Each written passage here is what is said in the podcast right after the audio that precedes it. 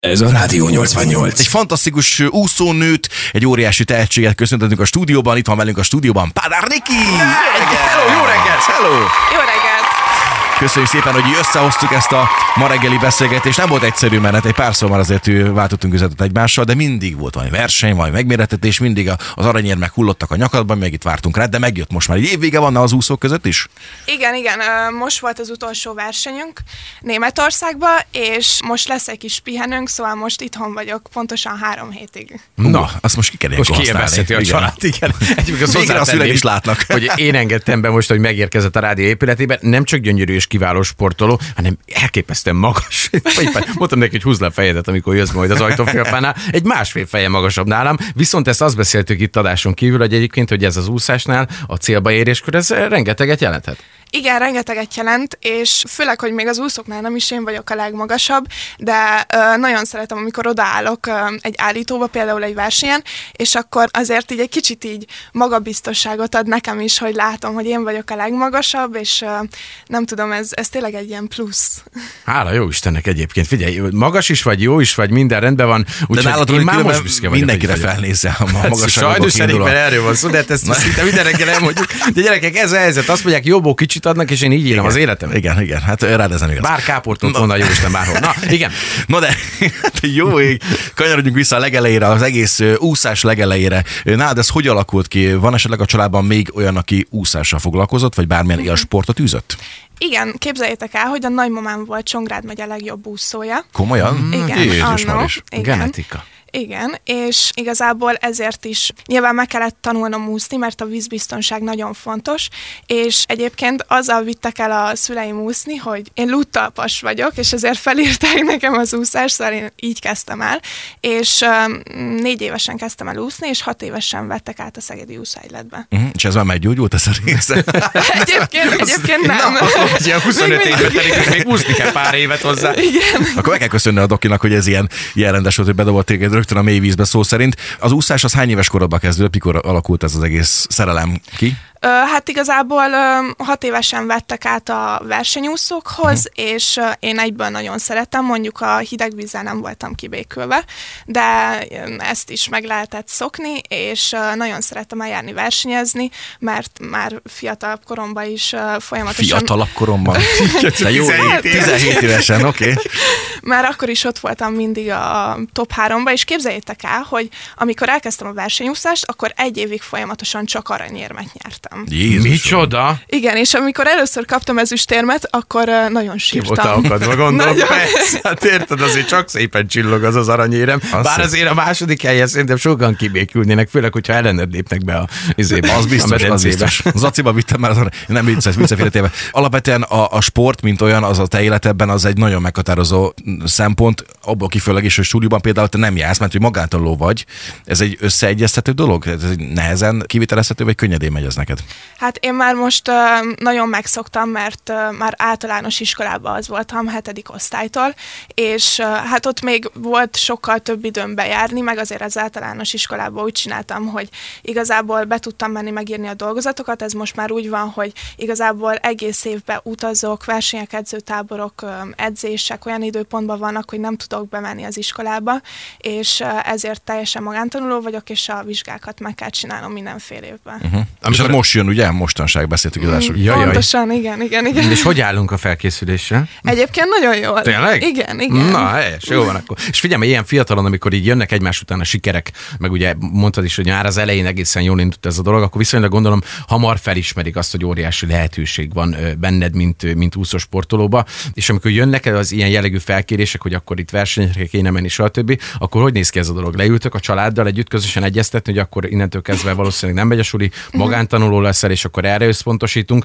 viszont az a tanulás semmiképpen nem engeditek el. Viszont egyértelműen az első helyre azért gondolom a sport kerül, és mellette nyilván amennyi időd marad, abban azt mindet ráfordított a tanulásra. Természetesen nekem most a sport volt a legfontosabb, főleg az amerikai egyetem miatt is, mert abba is kellett, hogy teljes ösztöndíjat kapjak, mert azzal kerültem így ki, és igazából igen, ez történt, hogy leültünk az edzővel, és az edző megmondta anyáiknak, hogy ezt a kettőt így nem lehet egyszerre csinálni, és hogy túl sok lenne a hiányzásom az iskolába, amit már nem tudnánk leigazolni, és ezért is lettem magántanuló. Igen, az egyik, hogyha megy, akkor másik sérül. Tehát, hogyha most bemész, és már annyi igazolatlanod van, hogy mondjuk ez a, az éved érvénytelen lenne, de közben meg kihat számos versenyt, akkor meg a többiek, akik a korosztályodba tartoznak, azok elmehetnek mellette fejlődésbe. Pontosan, igen, igen. És uh, egyébként mellette ugyanúgy csinálom a tanulást, szóval uh, amikor van szabadidőm, akkor uh, tanulok rengeteget, és vannak magántanáraim is minden tantárgyból, és uh, minden héten van legalább négy-öt órám. Nagyon durva. Az, amúgy egy példakép is vagy nagyon sok fiatal számára, hogy ezt a kettőt így össze lehet hozni, hogy le a kalappal előtte. De mikor volt az első pillanat, amikor érezted, hogy, hogy ebben, a, ebben az úszásban sokkal több van, mint hogy merencébe ugrasz és úszol pár hozt? Én ezt már tényleg így hat évesen is megéreztem, mert folyamatosan mondták az edzők, meg a szülők, hogy, hogy tényleg hatalmas jövő állhat előttem, és nagyon tehetséges vagyok, és ezt azóta mondogatják, szóval valamit nagyon jól csinálok. Helyes, helyes, Hál' Istennek, és így folytasd kérlek szépen a jövőben is, mert tényleg brutális 17 évesen ilyen eredményekkel álltad meg. Katinka veszélyben van? Katinka hát, sikerei veszélyben vannak? Igazából nekem pont nem az a főszámom, ami neki volt, és ő azért ötszörös olimpiai bajnok, szóval az még elég távol van tőlem, de reméljük, hogy egyszer én is elérem ezt. Na, hát beszélgetünk majd a jövőbeli tervekről is, igen. Alapvetően pedig ugye nem olyan régen jött az információ, hogy életed első felnőtt Európa bajnokságán részt vettél, és hát 200 ezen múlott a dobogód. Ez, ez hogy élted te, mint sportoló meg? Ez egy olyan dolog, hogy a franc essen bele, és akkor utána káromkodás három órán keresztül, vagy pedig inkább úgy, hogy nagyon szép teljesítmény is, hogy a negyedik helye felnőtteknél rögtön elsőrek. Igen, hát a középdöntőben megúsztam a ifjúsági Európa csúcsot, aminek nagyon örültem, és ezért úgy gondoltam, hogy ezt meg tudom ismételni, mert a fizikumommal nem volt baj, mert nagyon keményen edzettem.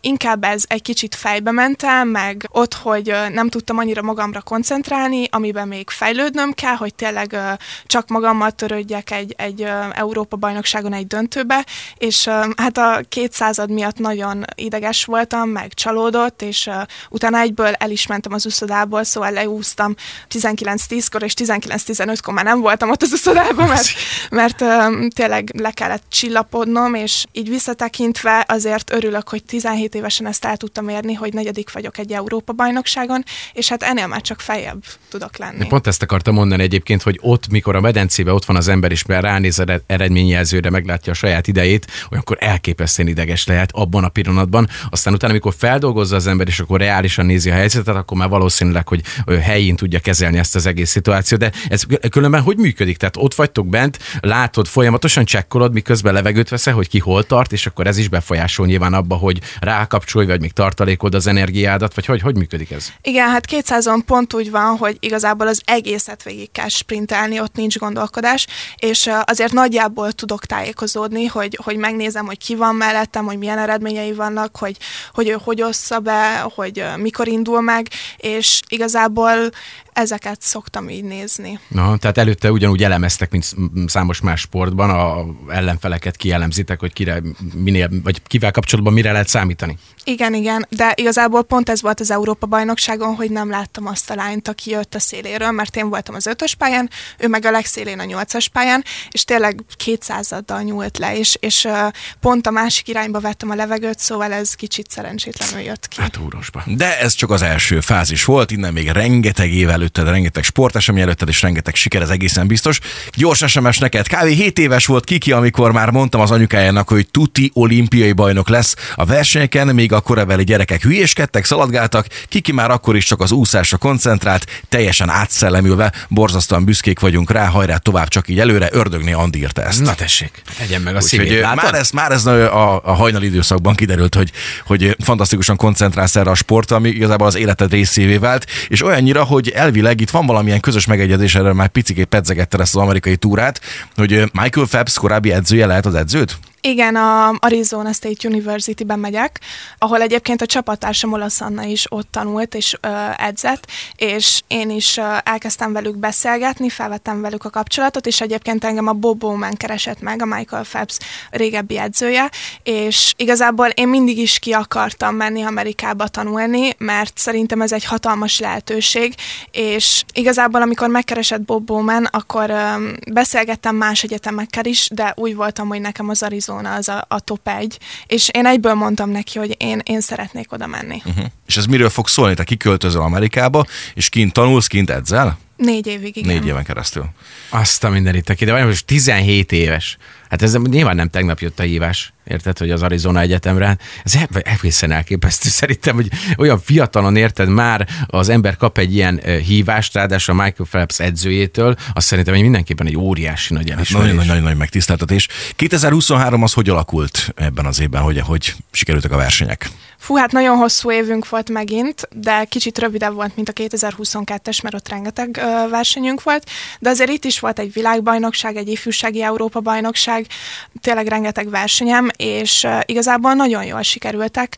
Megúsztam az rengeteg uh, ifjúsági Európa csúcsot úsztam, és minden verseny viszonylag jól sikerült, szóval így visszatekintve nagyon örülök ezeknek. De a fejlődési szintet azt érzed magadon, hogy újabb szintet ugrottál 2022-höz képest. Pontosan, és most már olimpiai évbe vagyunk, szóval én szeptembertől már úgy kezdtem el edzeni, hogy, hogy tényleg minden edzésbe 110%-ot rakok bele, és tényleg másfél hónap edzés után már um, a világkupákon meg tudtam úszni az egyéni csúcsomat, uh-huh. és már mások odajöttek hozzám, hogy ezt hogy csinálom, hogy, ezért, hogy másfél hónap edzésből már ott tartok, mint tavaly nyáron csúcsformába, és hát mondtam, hogy, hogy én itt nem fogok szorozni ebbe az. Nincsen lacafaca. Nincs. Nincs lacafaca. Imádom, hogy fogalmaz, Szinte látom magam előtt, hogy felállnak a kőre, és reszked a térde az összes többinek, érted? Hát itt van, is miért, van hát, is miért. Ha itt van, akkor már csak a második hely lehet a cél, érted? Ha már mondtad az olimpiát, ugye 24 Párizs, neked ez terítéken van, tehát mehetsz, mehetnél olimpiára, vagy ez még korai?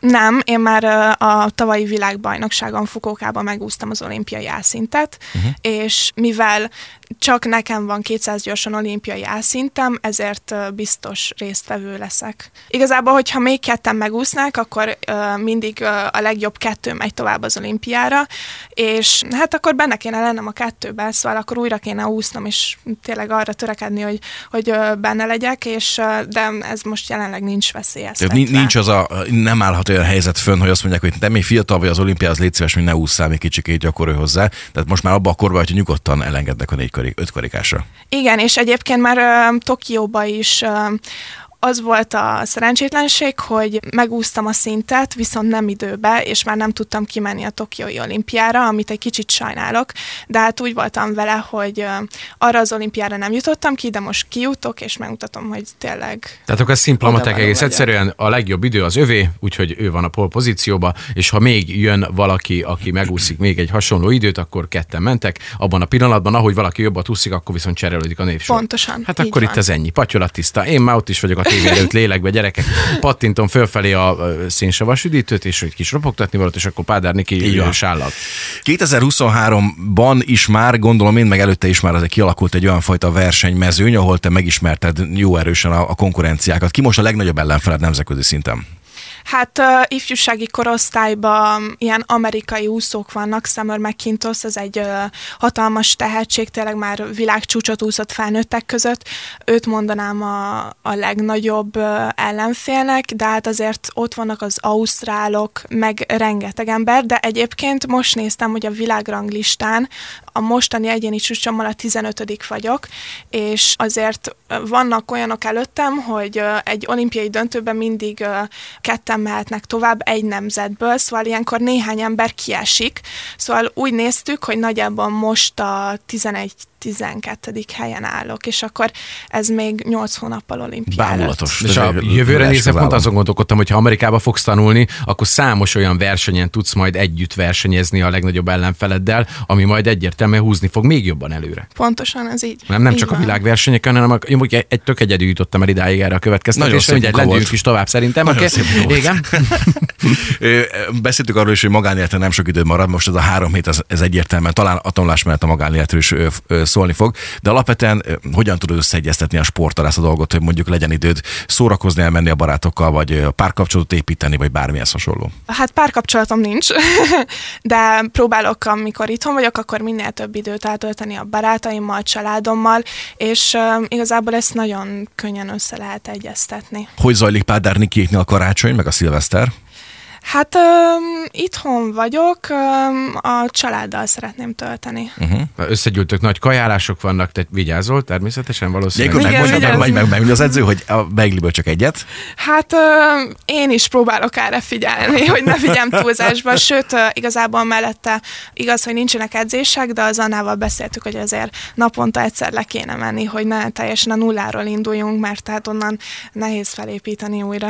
Tényleg, Hát őrület. élsportolók itt, akkor a bulizás az úgy kimarad azért a történetből. Teljesen, és egyébként nekem nem is hiányzik egyáltalán. Amikor vannak ilyen nagyobb versenyek, akkor utána az egész úszócsapat el szokott menni közösen bulizni, és akkor hát azt, azt nagyon jól szoktuk érezni magunkat, de azon kívül nekem nincs annyira szükségem erre. Ilyen ez az élsport. Az úszónők hogyan tudják azt a dolgot kivitelezni, hogy a csajokból kiindul mindig mindenki hárklis a hajára a lányok között, hogy nálatok mindig minden vizes, egyfolytában szárítani kell, gondolom. Bírod? Hú, Meg hát- hosszú is a hajad hozzá. Igen, ezt meg kell szokni, de igazából most már vizes hajam megyek mindenhova, szóval...